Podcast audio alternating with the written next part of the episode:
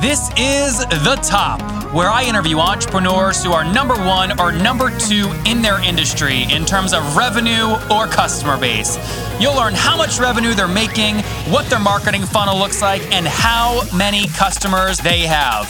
I'm now at $20,000 per talk. Five and six million. He is hell bent on global domination. We just broke our 100,000 unit sold mark. And I'm your host, Nathan Latka.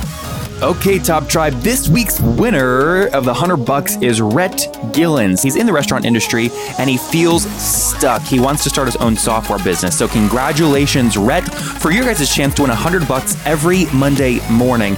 Simply subscribe to the podcast on iTunes now in order to enter and then text the word Nathan to 33444 to prove that you subscribed. Coming up tomorrow morning, Top Tribe, you're going to hear from Molly Marie. She's a creative artist who knows how to make money, over a million bucks per year. See how she does it.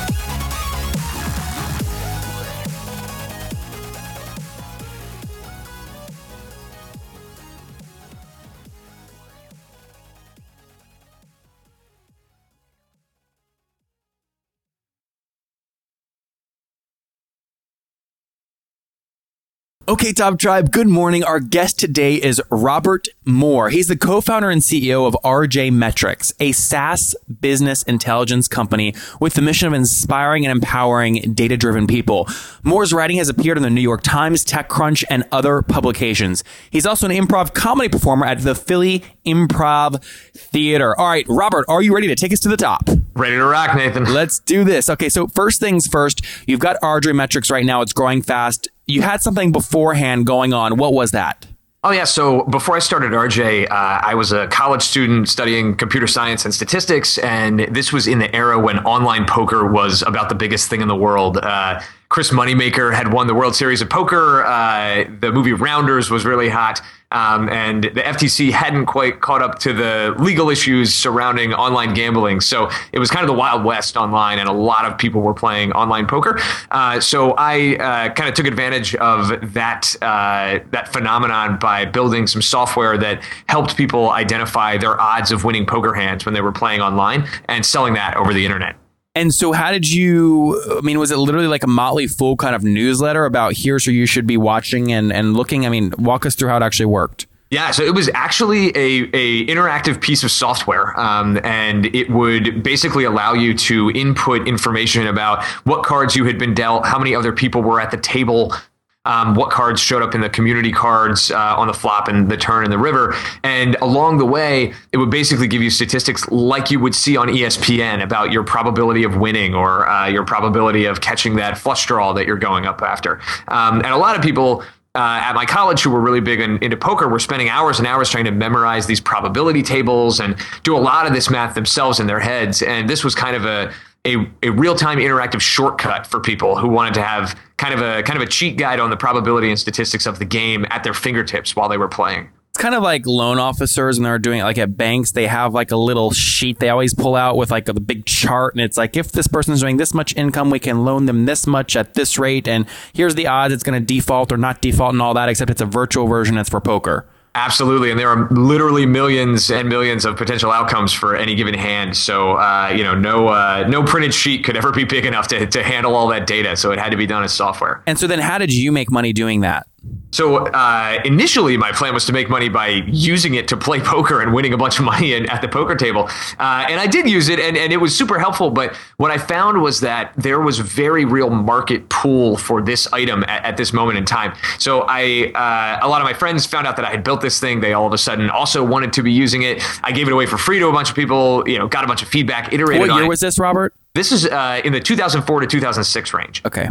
So in, in this moment in time, uh, there's also this was right around when Google AdWords started opening the platform up to pretty much anybody who might want to sign up instead of Yep. just large advertisers. So uh, there was this moment in time where there were a lot of keywords out there that you could buy for 10 cents a click. And uh, things like how to win at poker, odds of poker, uh, you know, how to win at poker stars, et cetera, et cetera.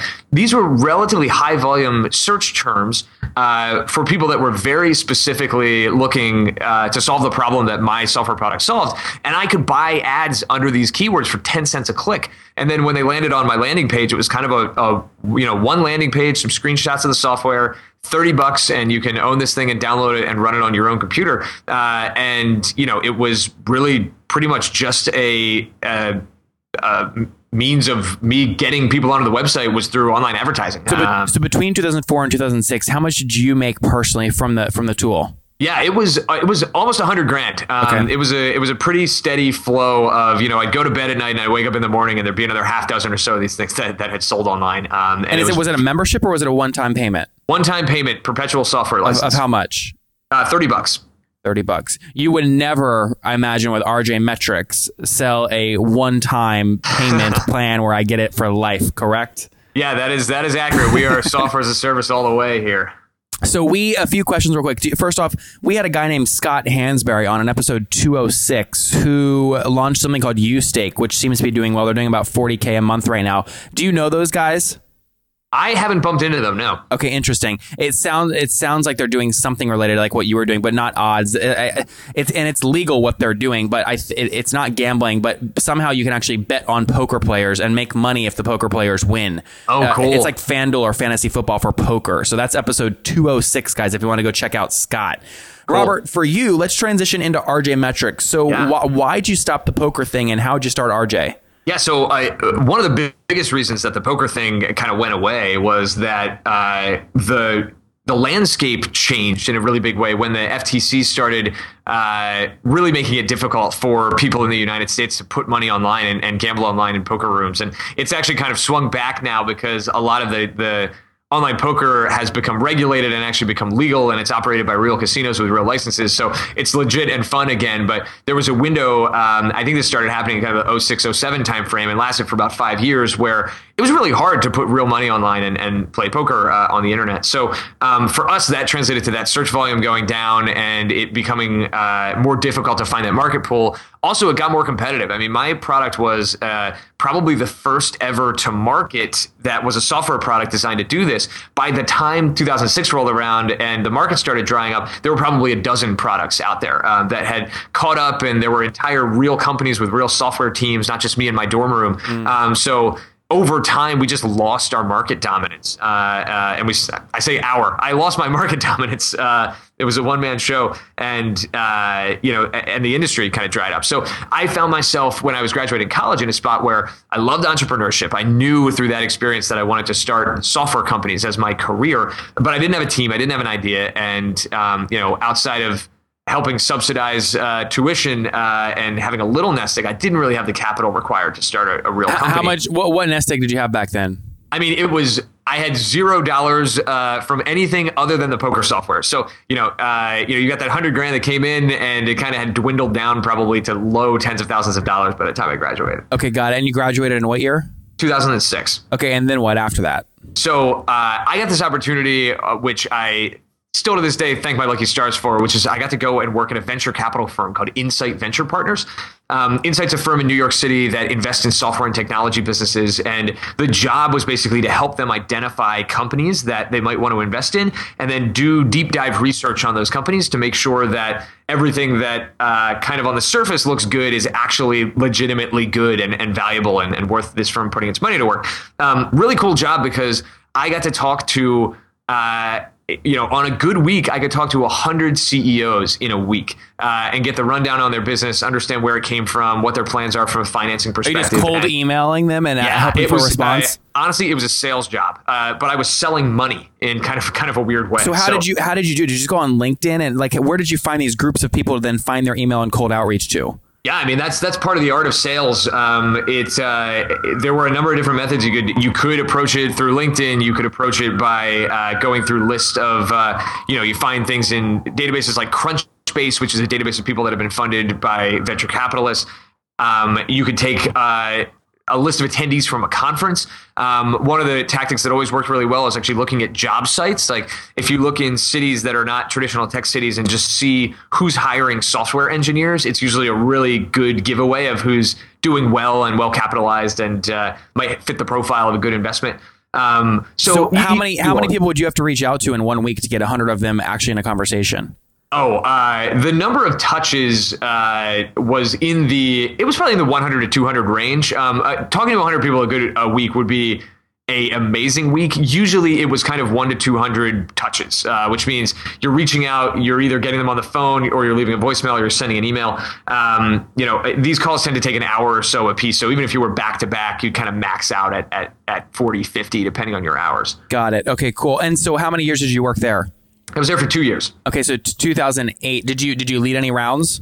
Uh, yeah, I was involved in in several deals there. Um, uh, probably the most fun one for me was a uh, company called Football Fanatics, uh, which ended up uh, rebranding as Fanatics and being acquired by a company called GSI Commerce, which then got acquired by eBay, which then spun out into uh, an organization uh, called Kynetic, uh, which is now uh, an independent operating company that's totally uh, totally rocketed. So, h- how much did it, how much did Insight put into that round, and, and what was the return? Uh, so the return is not disclosed, but it was an awesome return, um, a very, very healthy venture return. Um, and it was, uh, I'm not sure what is public and not public, but I can tell you that Insight tends to write checks that are in kind of the, the healthy tens of millions of dollars range. Okay, got it. So here's a question for you. Um, I don't know if that ended well or not, but you have a relationship there. Anyone who, who's logical would assume, oh, I'm sure Insight Venture Partners were the first people to invest in RJ Metrics, but they haven't, to, to what I can tell. Is that true? Yeah, so uh, the relationship is great there. Um, I love everybody who's there, and I would I would love to uh, have them be investors. There's an Come important on, distinction. Robert. Tell us what's going on. I got I got no gossip. I got no um uh, very very good blood over there. It's Wouldn't they be people. killing you right now if you're growing like crazy and you didn't let them in the business? Come on, something's going on. Well, what's going on is that you got to understand a firm like Insight has billions and billions of dollars of capital under management. So the typical check that Insight writes, you know, you can go and look at the headlines for the deals they do. These days, it's a $50 million check, $100 million check, you know, multi hundred million dollar leverage buyouts. This is not a venture capital firm that invests in startups. Uh, or companies that have not made it to a very mature growth equity financing stage. So usually Insight's not getting involved until the company has tens of millions of dollars of revenue, has dozens, if not hundreds of employees. Um, and we are growing really fast and we have uh, you know raised a lot of outside capital but if you add up all the dollars that we raised in the entire history of rj metrics it would still be too small of a check Which, is- which is how much? uh, about 22 million dollars we raised Okay. in total Okay, and the, so, So, the series uh, B was the series B was 16 and a half it looks like, right? yep that's right Okay, and that was in September 2014. that is correct So about a year and a half uh, kind of a year and a half ago ish. Yep exactly so you're raising right now, that's why you came on the podcast, right? yeah you're, good- you're good at math You're you're Uh, you're in about the right time frame where if I was an analyst at Insight Venture Partners, you'd be on my call list. Yeah, and believe me, uh, being on the other side of the table, it's hilarious to me how many of these people are out there in that exact seat, and I, I empathize with them with them big time. But it's uh, Which seat? several emails a week. Yeah, Which seat? Like Insight the Venture seat Partners? of being a uh, being an analyst at a private equity or venture capital firm who is tasked with calling 100 CEOs a week. Now that I'm one of those CEOs, I realize how how many of those people are out there. we got hit. We got uh, so at Heyo, my last company, which we just sold. I would get hit maybe once every week with somebody like that reaching, and it was horrible because like I didn't really want to raise a bunch of capital, so I would just have fun with them. I dig for information. I turn around. I must annoyed the hell out of them. Yeah, it's uh, it's a, it's a tough racket uh, being on being on the sell side of money. Yeah. uh, strangely enough. So, so help us understand. We only got a minute or two left before we wrap up, but help me understand RJ Metrics in terms of size. You guys raised a sixteen and a half million Series B. Typically, people are selling, I imagine, between ten and twenty percent of the business at that range. Um, so, is it fair to say? I mean, give us a sense of size if you want to talk like valuation or revenue or customer numbers or users or trials, whatever you want. Sure, yeah. So uh, we've got uh, just under 400 customers, um, and it's a software as a service sale. So our prices, um, you know, they tend to be. Uh, you know, on an annual basis, kind of in the tens of thousands of dollars range, um, and you know we've been growing pretty, uh, pretty consistently um, at the about doubling every year pace, and we've got about 100 employees now. Um, so it's a, uh, it's it's been a pretty exciting ride, uh, and you know no shortage of bumps along the way, um, but a lot of really fun stuff too, and it's uh, it's been educational above all else. And so, what are you guys at in terms of average revenue per user per year per month, whichever you measure?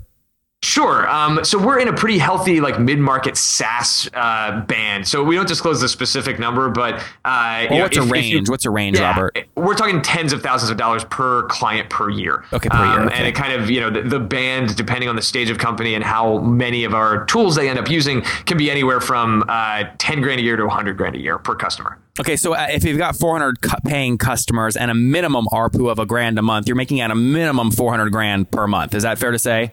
Uh, yes, that would be a very low bound on reality. Well, that's yeah. what you gave me, right? So that's what I'm using, right? So if, if we have, you know, Tim Draper or VCs listening to this episode going right now, they're thinking, wow, RJ's actually pretty small. But if you want to up the boundary on the lower end, we can do that. I will uh, let theater of the mind uh, keep me from violating my fiduciary responsibilities. But All right, thanks for very asking. good. So help us um, help us understand in terms of user acquisition. When you're getting these new customers, do you leverage an inside sales team or is it no touch? What's the deal? Yeah, so it's it's about a 50-50 split between inbound and outbound. So uh, historically, uh, you know, in the early days of the business, before we could afford to hire a sales team, every single lead was an inbound lead. It was all people raising their hands, coming in through our content marketing. We invest a lot in thought leadership content, so white papers, webinars, microsites. Uh, our, our blog is super active, all that good stuff. Um, and then recently, in the last 18 months or so, since the Series B, we've spun up a uh, proactive outbound sales team um, that has been tasked with going out proactively to the market and reaching out to folks who seem like they might be at a moment in their company's history when a product that RJ Metrics offers might be a good fit. Um, and we've been able to grow that team up. Uh, now we've got about uh, half a dozen of these ADRs, account development reps, which some companies call SDRs or BDRs, who Yep. they're paired up with our account executive team uh, and basically helping fill their funnel by doing uh, company sourcing. Uh, kind of warming up the leads and, and appointment setting for the So. Robert, what is your all-in customer acquisition cost, including the human time? Yeah, uh, on a on a per customer basis. Um, so it would basically be between one and two. Uh, is our ARR over CAC ratio, which Yep, is that yep. kind of SaaS magic number. So, you know, if our, our bounds of what we get out of a customer is 10 to 100 grand a year, you know, the, the all in sales process broken out within those tiers is going to be somewhere between kind of the five and 50 grand a year, um, kind of proportionally. So we basically look to get paid back twice in the first year of a customer's life cycle. Got it. So yeah, your break even is ideally six months. Ideally, yeah, and it kind of falls between six and twelve in reality. Yep, yep, yep. Okay, cool. And what about things like churn? So you guys have been around a while now. Are people staying with you 12 months on average, 24, 48?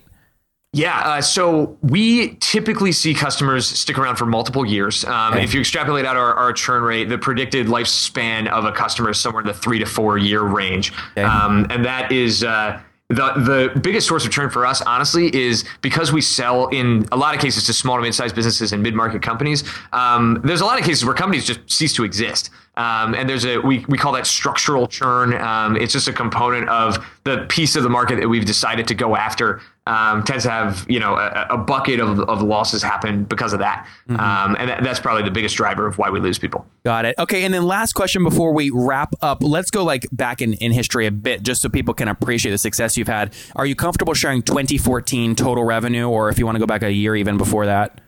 Uh, sorry, I uh, I cannot share that. I will say we've been around for a while. So I started this company in 08.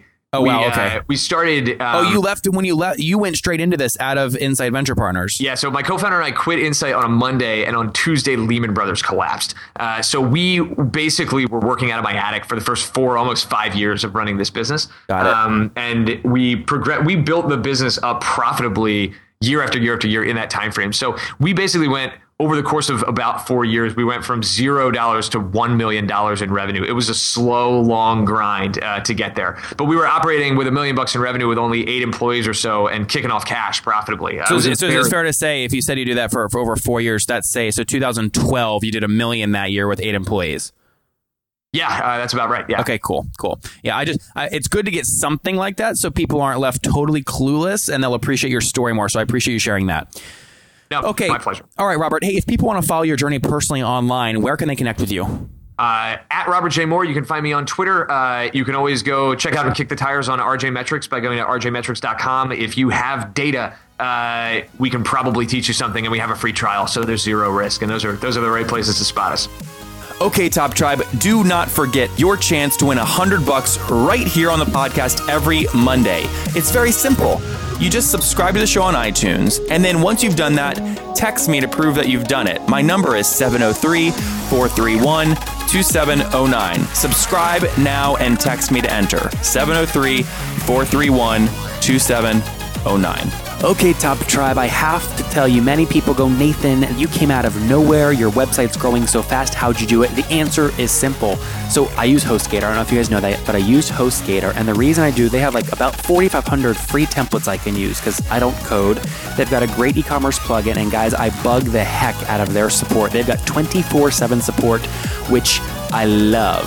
So what I've done is I've worked with them. You guys know I make great deals. If you go to hostgator.com forward slash Nathan, you can sign up, get your own domain for 30% off and a 45 day money back guarantee. Okay, again, I make great deals for you guys. Go to hostgator.com forward slash Nathan to grab that now.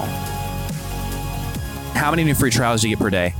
Whew, uh, per day, we tend to kick off. It's a handful. It's not like hundreds uh, because there is an implementation process, um, but we try to get about 20 companies having their data connected on a per week basis, uh, and those convert into trials at a, at a pretty high percentage. Per so week, it's a few a day. So 20 per week. Okay, Yeah. cool. All right, um, great. So, hey, we're about to get, uh, wrap up the show. Robert, you know what time it is? Uh, tell me. Come on, dude. It's time for the famous five. You ready? Oh yeah, let's All right, rock. number one, favorite business book. Oh, I just read a book called Winner's Dream by Bill McDermott, who's the CEO of SAP. Um, I absolutely enjoyed that so much because it is not the typical startup story. Um, this is a guy who just hustled for 30 years and worked his way from selling printers off his back in New York City uh, all the way up to the top of the CEO seat at SAP. And it is the story of, of a hustle. Uh, and that that was something I respect. I love that. Okay, guys, we'll link to that in the show notes at nathanlatka.com forward slash the top 233. Again, forward slash the top 233. Robert, question number two Is there a CEO that you're following or studying right now?